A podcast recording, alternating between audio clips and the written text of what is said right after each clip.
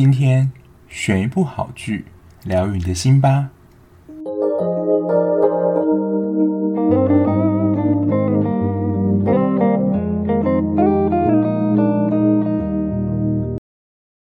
欢迎收听追剧二百五，我是小 B。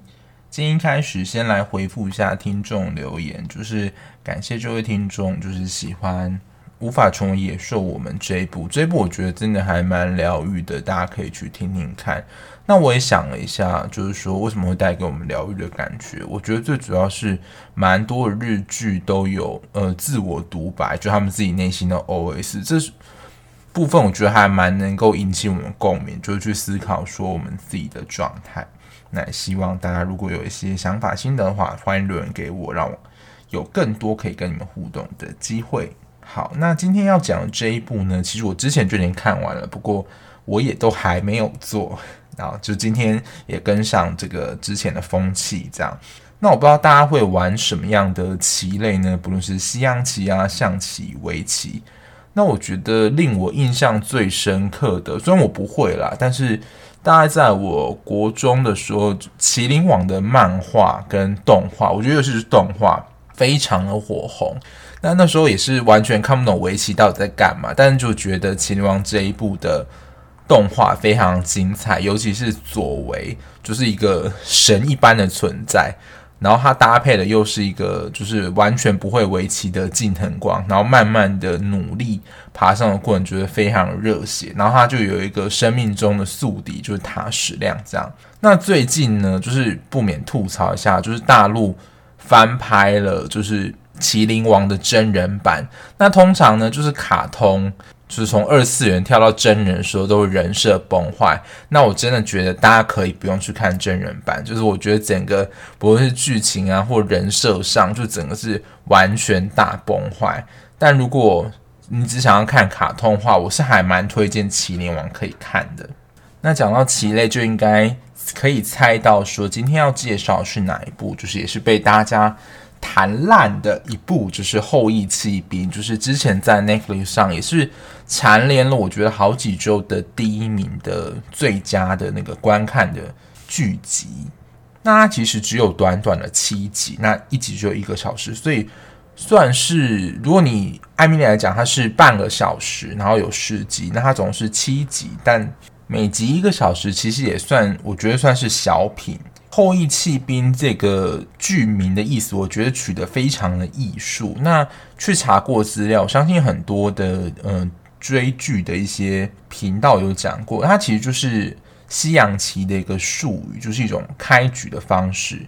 那一种为了取得优胜或占上风，所以先牺牲一个兵的打法。那它的就是含义，就是描述说。这女主角从小她就是一个弃子，就是孤儿嘛。那她之后成为世界第一西洋棋手的故事，还有封后她路上所面临的牺牲。故事大纲就是一位在孤儿院长大，偶然接触到孤儿院的技工，他在下西洋棋，然后他自己也产生兴趣，然后就自学学会展开他的西洋棋的传奇生涯。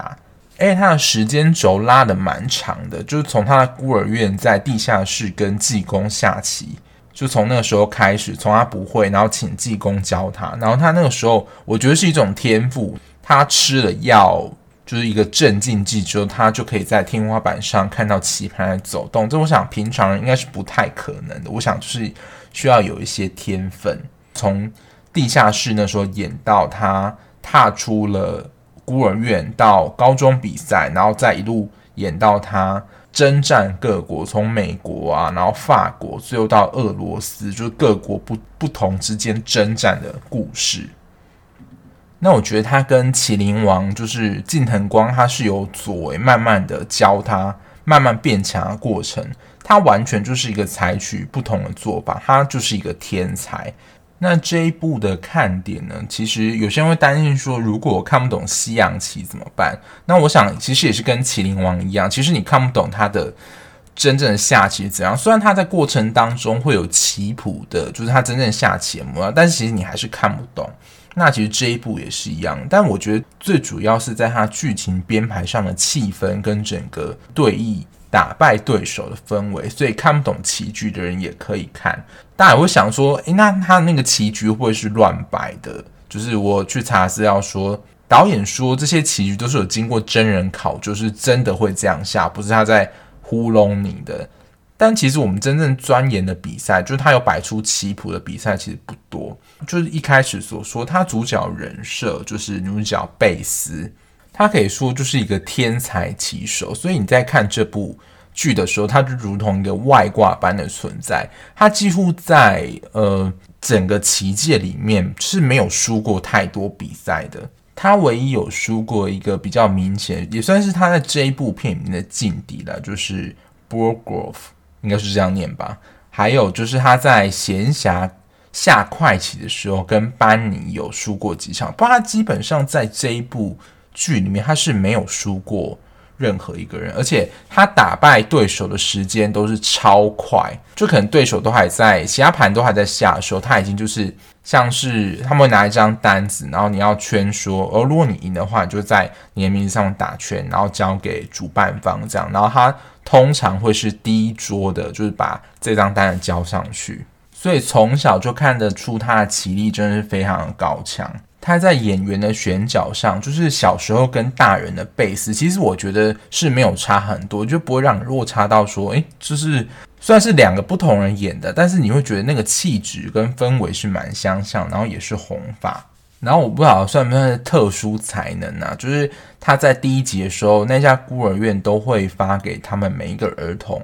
一个镇定剂，然后一个算是帮助他们健康还是什么的药剂。然后每次这个贝斯只要吃了这个镇静剂呢，他的他的心情就能够变得很平稳，然后可能就是在他的脑袋中就会能够，他躺在床上的时候就会浮现，就是西洋棋的棋盘在天花板上，然后就会自动的走动，所以这也会呈现在他后来比赛当中，他需要服用镇静剂，他才可以就是让使他的心情比较平稳，然后比较有思绪可以下棋。因为他其实输给 Borgoff 那几场比赛，都是他在心情比较浮躁，然后比较没有办法安定下来的时候输的比赛。他总共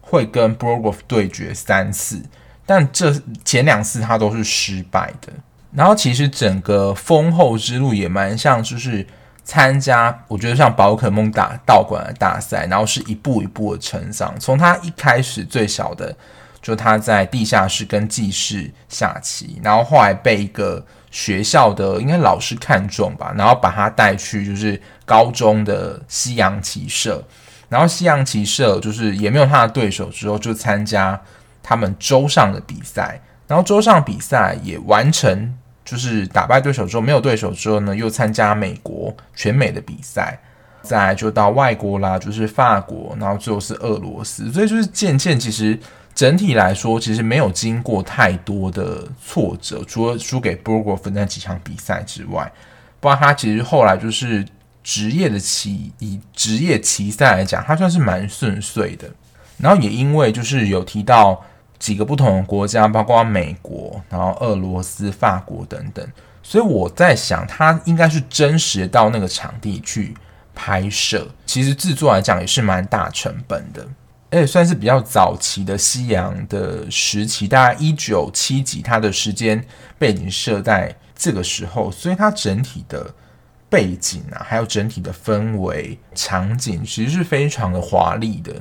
那在 Netflix 上看这一部的时候，就是 Netflix 下面都会有一些，就是算是它分类比较有什么感动人心啊，然后黑暗恐怖、悬疑之类的。那这一部就有被。呃，几个标志就是药物滥用跟酒精问题，因为其实就像刚刚讲的，Beth 他只要在就是不顺啊，或者心情不好的时候，他就是有酗酒的问题，还有药物滥用。我觉得他在第一集的最后一幕，我觉得蛮令人惊吓的，就是他可能就是了解到说，吃下镇静剂就是可以让他的就是情绪非常平稳，然后在天花板上看到棋盘，所以他。以他那个小小年纪来说，他就觉得说，哇，吃了一百颗肯定就有这样效果，所以他就把当时他算是去呃偷偷的把那个保管的地方的窗户撬开，然后他自己把那个放镇静剂那个瓶子拿出来，然后算是抓一把，就是直接吃下去，然后结果就直接晕倒在那个算他们的礼堂里面。然后另外一个就是他算是有酗酒的问题吧，就是他在心情不好的时候，就是会大量喝酒，就是你可以在很多的场景里面看到他有酗酒场面。但是也因为他曾经喝得太醉，所以没有办法就是认真的思考他的起居。他后来就是算是痛定思痛，然后也是班尼告诉他说：“你必须要戒酒，你才能够维持这些思绪。”那他后来就是为了算是棋继续下棋，所以他就把酒戒掉。我觉得真的也是蛮不容易的。然后第二部是我觉得是蛮多人提到，就是这一部角色刻画，包括主角 Beth。她就是讲在孤儿院的一个女孩，那她其实是不容易跟人家亲近的，诶，她对人心感觉是比较封闭，不容易跟他人亲近，所以她在应该是高中的那时候，就是有一群朋友就是邀他，他成名了之后邀他去算是一个 party，但他其实也跟大家没有办法很融入。那接下来就是介绍一下他有几位在。里面比较关键的人物就是班尼，他是西洋棋的全国冠军。那他其实，在后期呢，就他一在一开始是跟 Bass 算是有交手的，而且赢了他几回，在下快棋的时候。但到最后，算是变成他一个跟他蛮亲近的人。那也是劝他说，他回到就是美国之后，他其实有点颓废。回到他家的时候，其实变得有点颓废，因为他那个时候他的养母已经过世了。他就劝他说要跟政府申请资源，然后到俄罗斯去比赛，也是他就是鼓舞他这样。对 Beth 来讲，我觉得他也是一个贵人。然后在一开始孤儿院，算是他主要蛮关心他的人，就是一个黑人叫做九令，算是他孤儿院的好朋友。然后他在最后呢，就是靠他自己的力量当上一个法务的助理。那他也是希望说能够变成一个。律师这样就是为黑人争取权益，他能够明显感觉到说，就是社会对黑人的不公平。不过种族议题并没有在这部戏当中有太多的呈现。然后我觉得另外一个呃关键人物就是在这部戏中对 Beth 来讲，就是他的养母，因为他算是蛮小时候就被领养到这个家中，但是在他被领养的当下，其实他的养父就。不知道什么样原因就被外派到一个地方，而且感觉是永久居留在那里，所以基本上后来他征战的比赛几乎都是养母陪着他去征战，就是各个不同的地方。所以对 Beth 来说，他算是非常亲的人。当然，就是养父就是根本就是没有真心的对待他，就是要收养他也是养母的决定。他觉得说，啊，那养母要领养，那你就去养。其实他并没有非常。赞成就是 Beth 来到他家，所以当他回到美国的时候，他以为养父是要把那栋房子给他，但是说其实并没有。当然那时候 Beth 已经成名了，所以他其实是有钱到可以把他们原本住的那个地方买下。那养父其实也有点惊讶。那整体来说，它就是一个算是一个其后的，也不能说纪录片，但它就是一个剧情片这样。那它整体的。我觉得剧情的设计还有整个的节奏，会让我觉得不像在看一个剧集，很像在看一个电影，因为流程非常顺畅，而且就是也是依照时间感这样慢慢的就是带入。但它其实过程当中没有什么张力，所以如果你是喜欢看那种很很有张力的戏的话，这一部我觉得还好。可是它在整体的剧情刻画上，我觉得蛮细腻的。但我对这种天才的故事啊，说实在就是没有这么的喜欢，因为他就是真的还太像越级打怪一样，就是一个神童的感觉，不像进藤光有那种慢慢的就是努力，然后想要追逐超越一个人的这种感觉。所以他这一部其实就是。我觉得整体的，就是过程上算是还蛮顺利，他就是真的非常的有天分在西洋棋这一块上。但是我觉得不可否认的是他的努力，因为其实，在整体的剧情当中，你都要看到他不论是买书、看书、借书，就是他研究的一切资讯都是西洋棋。所以除了他在西洋棋这一块有非常顶尖的，我觉得天分之外，他后来做努力其实也是相当的足。所以我就真的还蛮佩服他，可以在一个领域里面非常的热爱，会让我反思到说，原来就是一个专业人士，如果要在特定领域成功的话，他真的需要非常花非常多的时间钻研那个领域的相关知识。因为像在片中，他除了西洋棋的基本的一些期刊之外，他还会研究，比如说其他对手。就是曾经走过的棋啊，还有什么样的棋法，还有可能古代书籍的一些有关于西洋棋的一些历史，他几乎全部通通读过。那也是有一个他曾经的好朋友，就是唐斯，后来成为记者，然后他曾经要送他书，就是有关于西洋棋的书。他说：“啊，这个我有，我有看过。”然后这，这个我都看过，这样就代表说他其实真的钻研的蛮深的。但我觉得不置可否啊，我就是一个比较浮夸的人，就是喜欢看张力比较强一点戏。但我觉得这整部来讲还是蛮值得推荐，而且加上它的集数不多，然后时间上你也不会觉得很吃力，这样，所以基本上我还是蛮推荐这一部的。那以上就是这一部《后羿弃兵》的一些剧情的介绍，还有就是我整体的看法，那供大家参考喽。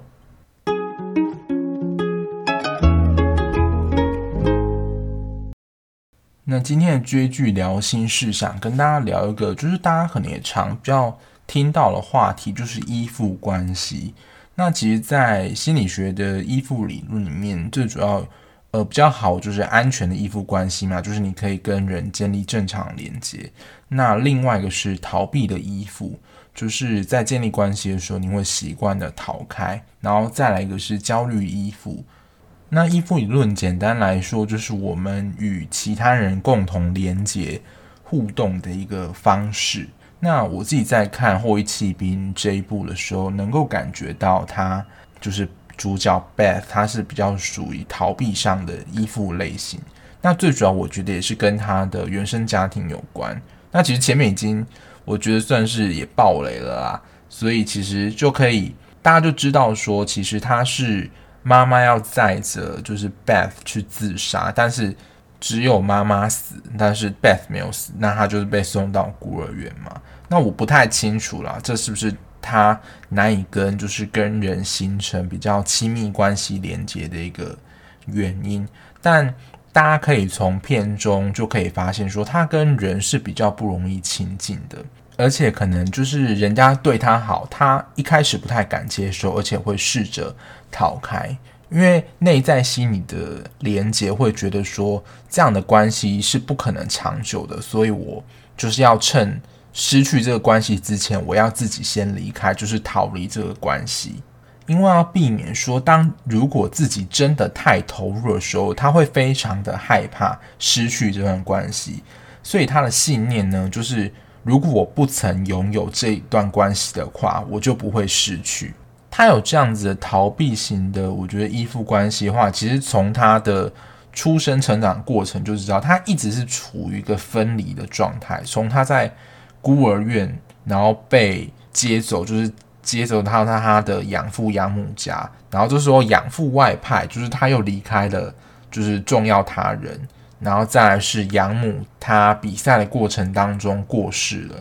然后他有一个算是好朋友，也是棋手，就是汤斯，也算是贝斯有曾经就是表达过喜欢的人，就是只有他一个。然后后来其实也离开他，说他不想要再下棋了，他要去念大学，成为一个记者还是什么的，就是他不再下棋。那那时候也是离开他。那即使后来养父真正见到他了，就是养母过世的时候嘛，养父并没有真实的接受他，所以对 Beth 来说，就几乎没有什么就是能够跟人家建立安全稳定关系的时刻，因为每一段关系好像都是很短暂的，而且感觉不能持续下去的，所以在别人抛弃他之前，他会习惯性的躲开，没有办法真正的。就是接受他们的情感，而这久而久之，我觉得就对 Beth 形成一种防护罩。他并不是没有情感，而是他隔绝了自己的情感。就是